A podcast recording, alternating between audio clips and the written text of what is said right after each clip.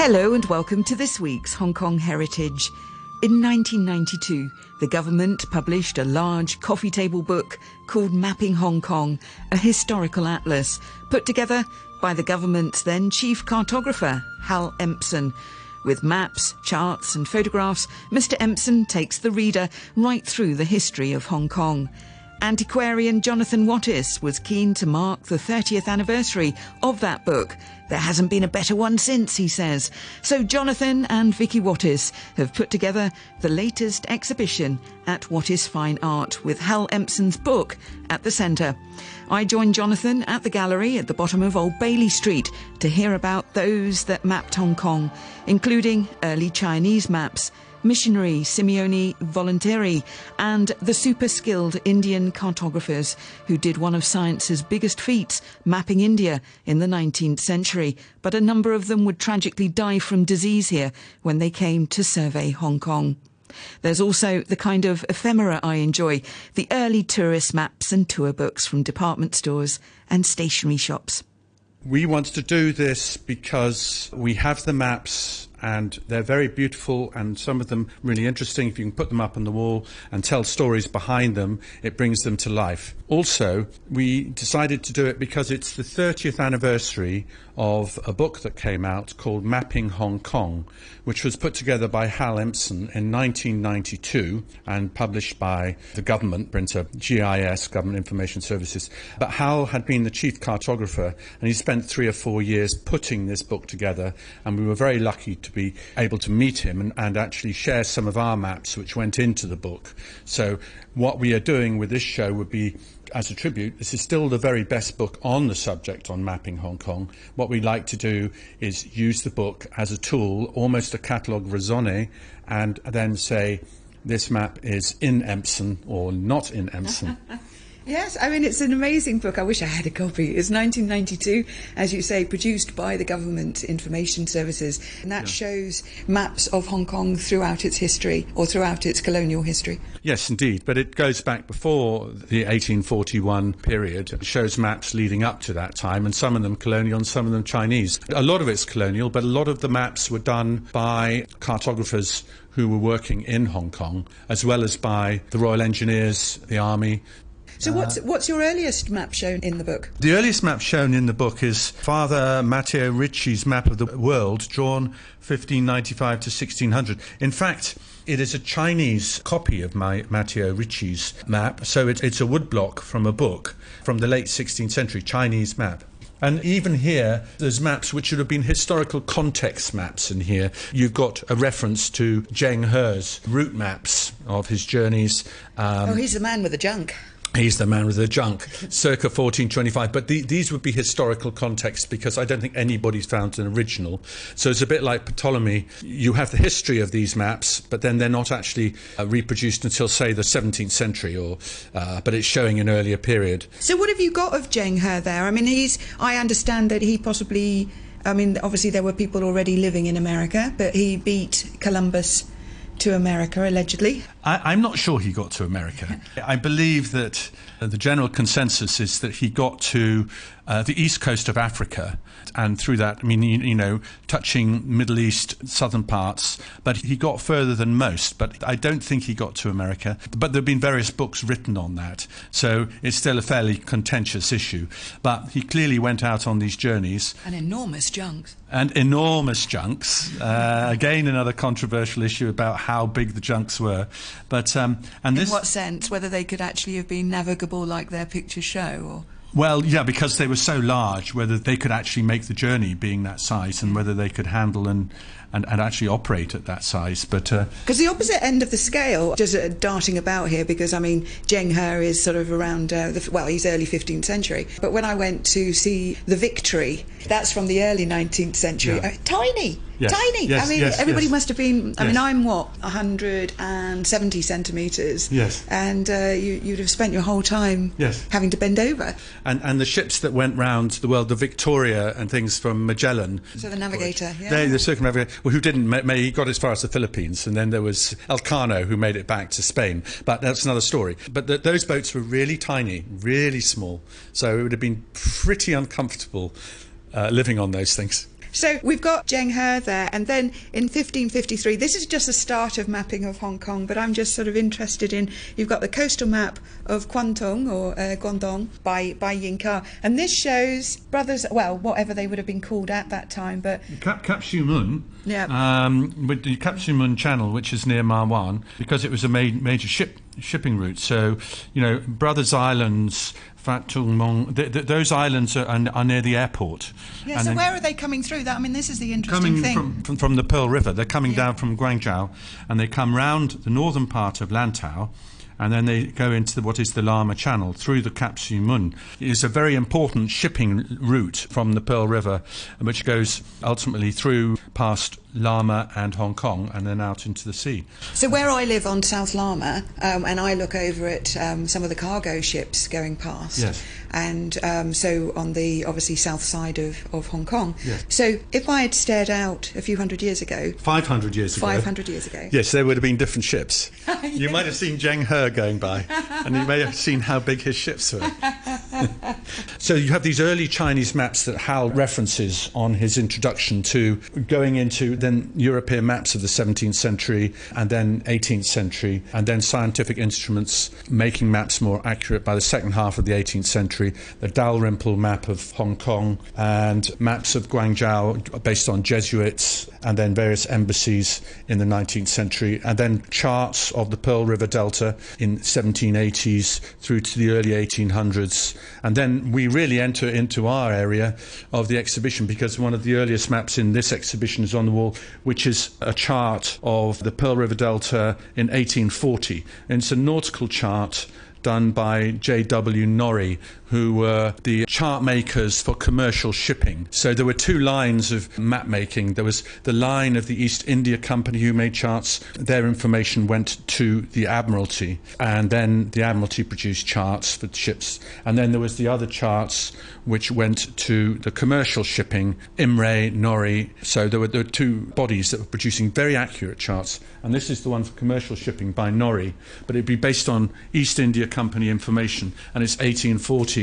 So Hong Kong is spelled H E O N G K O N G. Oh yeah, Hong Kong. yeah, yeah, and uh, and Lama and Lantau. It's actually pretty good for the Hong Kong area and the islands around. It's fairly well accurately mapped. But as you go up the Pearl River, as it's called here, the River Tigris, um, as you go up it, it's fairly sparsely mapped on either side, and and the mapping of the, both those sides would become more accurate after the 1840s and towards the end of the 19th century, they would get mapped in detail as a labyrinth of waterways. I'm joining Jonathan Wattis here looking at the mapping of Asia, featuring a collection of early original Hong Kong maps and charts, some of which appear in the landmark book Mapping of Hong Kong. And uh, if you come down to the bottom of Old Bailey Street, where it connects with Hollywood Road, that's where you'll find Wattis Fine Art Gallery. And this exhibition is on until December the 22nd. So are they largely Hong Kong? I mean, I was eyeing up, I'm, I'm jumping time now, mm. but you've got a map of Victoria Hong Kong uh, costing 50 cents. Yes. And that's actually from 1915, and that just seems to be a, a stationery shop. Yeah, well, it's Brewer and Co. in Pedder Street who are selling it. So the labels which are in the margins of the map are stuck on. So that, that label for Brewer and Co. stuck on the left margin, and the price 50 cents is stuck on below. And it's on a reasonably sturdy paper, but it's quite fragile. So we've actually had to have it restored because it was folded over the years. Yes. But it's a Chinese production and it was printed in about 1915 and it's a city plan of the, of Victoria. And so the street names are in Chinese and in English. So it was an early uh, tourist map yeah, so people would have actually stuck that in their pocket and wandered around. They would, and uh, it's a very charming map and very nice map. It is, and, and it's very clear. Yeah, you've got Chater Road, the cricket ground, the naval dock, the naval yard, Wellington Barracks, yes. military store. So you've got all of the yes. the, the, the, British military uh, yes. quarters over on the one side. So I know that David Bellis, as the as the founder of the, the Hong Kong history website Gwulo.com, he likes to wander around with old maps and see what's changed. He has a, he has a thing for boundary markers, doesn't he? Yes, he does. Uh, do you ever do that when you're going off for your constitutional, or when you're going off walking around? do you take one of your old ones and say, well, what's changed? I don't physically take them. I kind of take them in my head because I kind of have an idea of the maps in my head. So I'm, I'm, I'm actually trying to, you know, work out where these places were because we do the cartography, but we also do the photography. So the photographers who are documenting the streets in, in say, uh, the 19th century, uh, photography starts 1860. So there's a very small window there, 40 or 50 years of photography, which also very interesting of, of what was important and then gets taken down in another place and replace them. But it's so interesting. But yes, so the streets and the main buildings are a constant fascination, and I'm always learning. So I tend to walk to the end of Hollywood Road most days because there's Possession Street and Possession Street Park, which is where Belcher landed in 1841 and proceeds to do his survey of Hong Kong. And, and that is a very important early map of Hong Kong, nautical chart. So, yes, I do. I'm, I'm, I'm constantly looking at Hong Kong in many different periods. Yeah.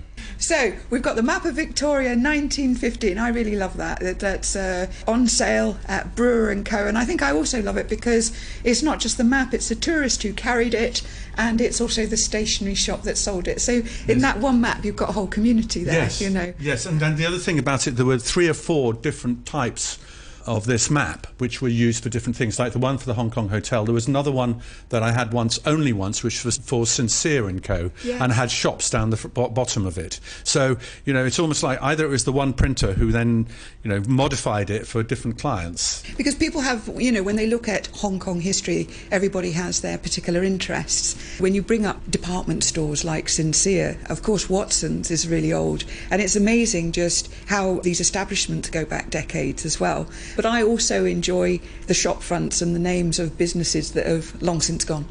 Absolutely, and and then that brings in from the historical collecting area a whole new area, which is what we call ephemera or ephemeral items, and that that can be guidebooks, and then it can be hotel guides, and then it can be trade books, and also and with all the advertising in it, and so you get that starting in the 19th century with adverts in, and some of the early adverts are fascinating for Hong Kong. Yes.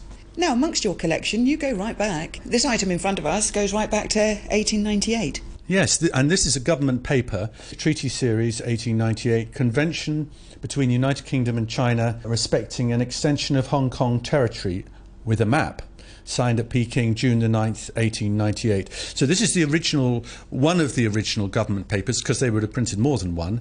And in it, it discusses this treaty, and it's a small paper, but what is in it is a very interesting map, which shows the boundaries of the new territories. And this appears in Empson, so it's in Empson. So that's that uh, mapping of Hong Kong book? That is in the mapping Hong Kong book, and I can tell you which page. you need a big coffee table for this yeah, one. we do. Page 118. and there it is Hong Kong extension. And it's, it's actually both in Chinese and English in terms of uh, the boundaries that are shown are in Chinese and English. And the actual boundary line seems to be across part of the China coast in Deep Bay and Mirs Bay. And then it comes down and goes around past Tai O and south of Lama and Potoi. What it shows in it is Hong Kong as pink and Kowloon as, as pink, and the new territories are still in white. It's a fairly simple outline map, but the, the original government paper with the original map in would be very scarce, so that's quite a rare map. Now, what's below it with all the circles? Well, this is a detail of a new territories lease map. So, what we go into here is what had been used before this outline for mapping the new territories. The map that was used was done by a missionary, an Italian missionary whose name was Volonteri. And Volonteri did a map with, with his Chinese colleague. Uh, which was published in 1866, and it's a very beautiful map. And did, did he do it voluntarily?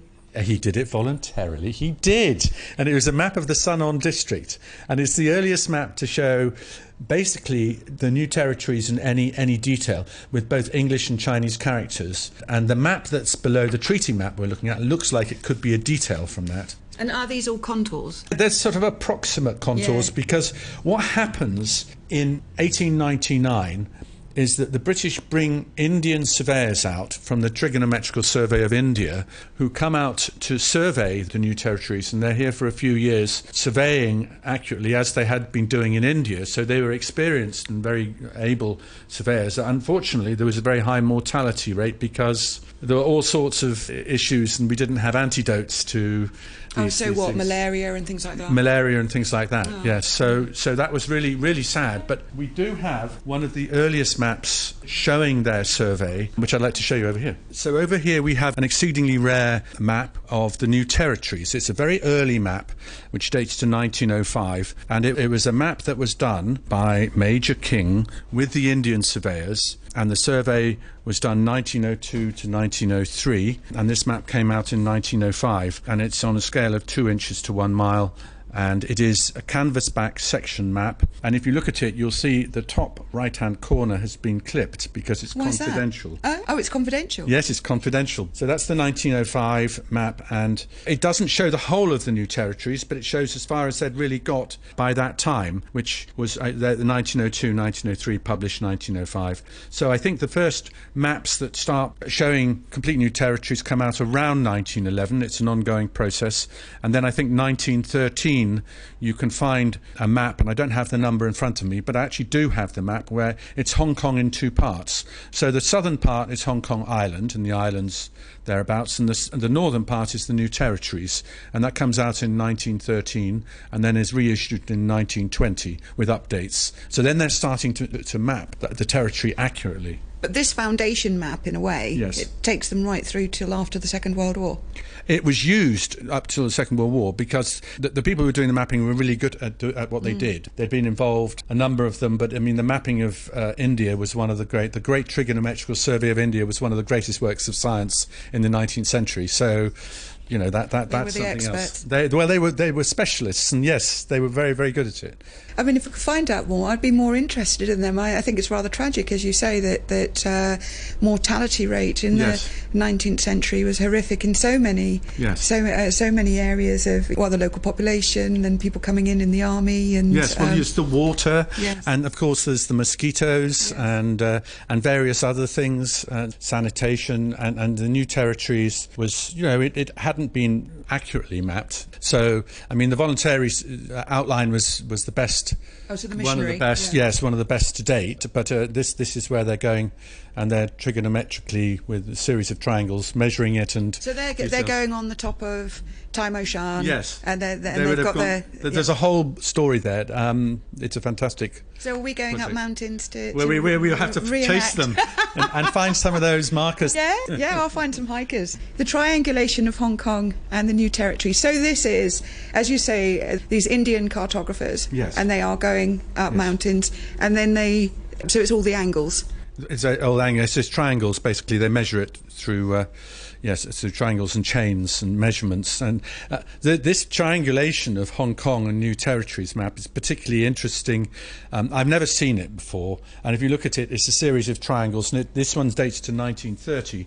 But what's also interesting is it is surplus of the Library of Congress duplicates. So the Library of Congress in the USA, which is one of the greatest libraries in the world, obviously had more than one copy and we now have one, and here it is on the wall, and it and it's Hong Kong with a lot of triangles on it, and not many names. So it's Library of Congress and, and what is fine art. Well, there we go. And then, but if you, it's quite interesting. You see where a lot of the triangles come together, particularly at what become the airport, Chek Lap Kok, out in the New Territories. But it, it's, it's a fascinating map. I mean, I, I know I'm sort of going explain mapping, but just in briefly, why triangles? I suppose because if they can measure two sides, then they can work out the size of the third one you know so they can they can measure distances using that measurement. But uh, th- this we put up beside it which explains this is a booklet that comes with it the triangulation map. And for those who are and we did have a cartographer in who was totally fascinated. He loved it. But all the, all the information that, that cartographers understand and not many other people is, is in this and all the measurements you know synopsis of results royal observatory victoria peak Partridge Hill, Tate's Cairn, Beacon Hill, and all these measurements and bearings. And then, of course, what happens is then better instruments come in, and they do do a better survey, and then then science, and then and then you get satellite, so they can do it from space. Oh yes, I, I mean space makes a huge difference. Huge you know, or, difference. well, just aircraft for starters. Yeah. Yeah, exactly. So I'm going to go now to another one, which is uh, 1901, very early, just because it's such a it's a different map. Now, Hal Empson talks about special maps in his So Hal book. Empson is is the, the mapping Hong Kong Yeah, chief cartographer. and he talks about special maps in his in his book. And one of the people he mentions is Robert Crisp Hurley, who did these early maps, guidebooks to Hong Kong. There we are. So in 1895-96, he did a, a, a map of Hong Kong, and in it it shows the tourist guide to Hong Kong, the short trips to the mainland and China. And in the bottom there's a reference, and it has from the peak to various parts of Hong Kong and how far it is, and from the clock tower, which is Pedder Street, to various parts of Hong Kong and how far it is. And this map, and he's outlined the trails on it.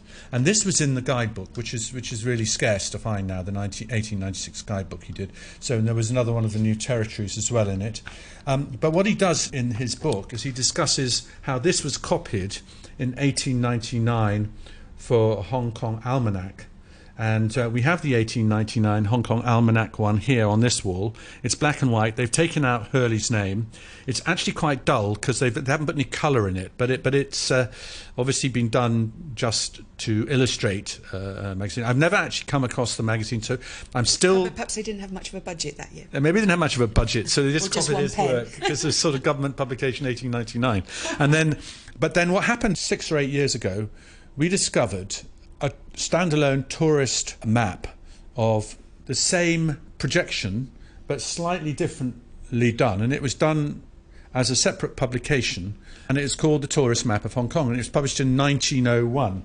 One of the things that, that differs from the the 1896 map is this, and you'll like this. It says the tourist map of Hong Kong describing 15 walks on the island, picnic trip to Lama Island. You see, and what happens is in that time, you see, from 1896, when they used to come across illegally to Lama for their picnic, they can now go across legally. And now there's a proper walk, you see, shown Oh, on it. So yes, of course. 18, New territories. So you really weren't supposed to go to Lama and the outlying islands. You weren't supposed to, but you did. Pre 1898. Well, you did because there was Picnic Bay was already on, on the map. You Picnic know. Bay. You know, this map is printed in Hong Kong by Ye Old Printery, and they were around even through to the early 90s. I remember their presence in certain building in Central, and it's a colony of Hong Kong typhoon's toll. An authentic record of the disastrous typhoon which struck the colony on 2nd of September 1937. And this was one of the most devastating of all typhoons. And if you read some of the notes, it shows, you know, pressure going right down. It says also that speeds of up to 164 miles per hour re- were recorded. And what it shows, on, which was like a super, super typhoon, really, really strong, what it shows on, on the map and the outline are all the shipwrecks. And it shows, and it names all the different shipwrecks. And number one, Conte Verde. Number two, Asama Maru. Number three, Talamba. And all the way to through to uh, number 30, Tinsang. And it says total tonnage, all, all the different And so, so this is a very scarce map. I know the observatory have one. And, and there are various notes about how high the tide was because it was like a tidal wave in the Tolo harbour. But what's interesting about the various, the over 30 ships, but they show 30 ships, um, which were quite big, that were that were damaged or thrown against the shore. And I was very lucky to be going through one of my drawers and actually found a photograph of this incident, or after the incident, of the three ships I've just named, which are one, two, and three, Azuma, Maru, Talamba, and Conte Verde. And here they are. They're out beyond the Leu Mun passage, and and, and there you can see in this photograph from the island, you can see one of the ships in the foreground and two which have gone ashore, and they're quite close to. One of them's on the far side near under, underneath Devil's Peak, and the other ones are on the island. But uh, it's quite interesting to have that reference to go with it after the event. So these are shipwrecks. These are shipwrecks, yes. Oh, gosh. the, the one thing about the photograph is it's very interesting and you get the sense of all, all you know, the, the outlying topography and, and you can see the ships. But I just it, wish it was a bit more in focus, but it possibly are the only photograph that in the world that shows that. So we're back with uh, the Mapping Hong Kong book from 1992, and this is all part of the Mapping of Asia exhibition here at Wattis Fine Art, marking 34 years of, of uh, Wattis Fine Art here on Old Bailey Street. So um, now, what I found interesting in that Mapping Hong Kong book is you've got also a whole bunch of aerial photos. And so, when are they from? Well, there was this company that came out called Hunting Surveys, and they came out to Hong Kong in 1963, 1964, and with, with the latest cameras, and they did this survey of the whole territory. I've seen spy films where they just open up the bottom and the, the cameras are on the bottom of the aircraft. Would probably, and I don't actually know the, the detail. I have the end result, but I don't know the, the, the science or the, you know, I haven't gone into the detail of the cameras, but I think that the cameras at the time were the state of the art for their period, and it was just before satellite, I believe. But Hal Empson talks about aerial photography because it's so important, and the earliest surveys, I believe the early aerial surveys were 1926, 1927 on tiny little aeroplanes, and then there were surveys that happened in the 30s, and then the hunting survey that was used by the government was the 1964 hunting survey. Don't ask me how. I managed to get a set of 12, including the title page of the hunting survey of Hong Kong 1963. Now, when I showed it to one of my friends from the mapping, he said, You're not allowed to have that. You can't have that. How did you get that? I said, I have no idea, but I did somehow get it through the trade. So on the wall. The trade or your Yeah, espionage yeah, contract? yeah. The trade is the uh, my, my colleagues in the antique trade, you know. And um, on the wall we have the one which shows. Who are you really? yeah, I know exactly, exactly that trade, Yeah. especially with maps. So if you if you look close closely, you will see that it's basically a lot of different photographs that have been patched together like a patchwork quilt. So you know, they, they've taken a still shot and then patched it to the next one, patched it to the next one. So it's a whole series of patchworks that make up this this whole area, and this is this is the one of the 12 pages that we have. It's quite large and it, it is a lot of detail. And in 1963, if you go in with a magnifying glass, you'll, you'll see a lot of a lot of detail. So you can see the extended runway, uh, which was the old Kai Tak, um, and you can see Stonecutters Island a long way from the shore. you see yes. Tsing Yi. So yeah, it, it, it, it's it's, a, it's it's actually really very interesting the aerial surveys. So the final map to look at in this show is Jan Jan's map of Hong Kong with street index, and this is this is a fantastic map. And Hal Empson has it also in his special map chapter, and talks about this being a new genre of maps and probably the earliest of this new genre. And it was published in 1958. It's quite an interesting design because basically it's a whole series of maps on one page, all section by section. You can see an element of Causeway Bay, and you can see an element of Central, and you can see a general picture from from uh, Kennedy Town to beyond Causeway Bay to Chaiwan. You know, and it's it's full of information. And then if you go to the back.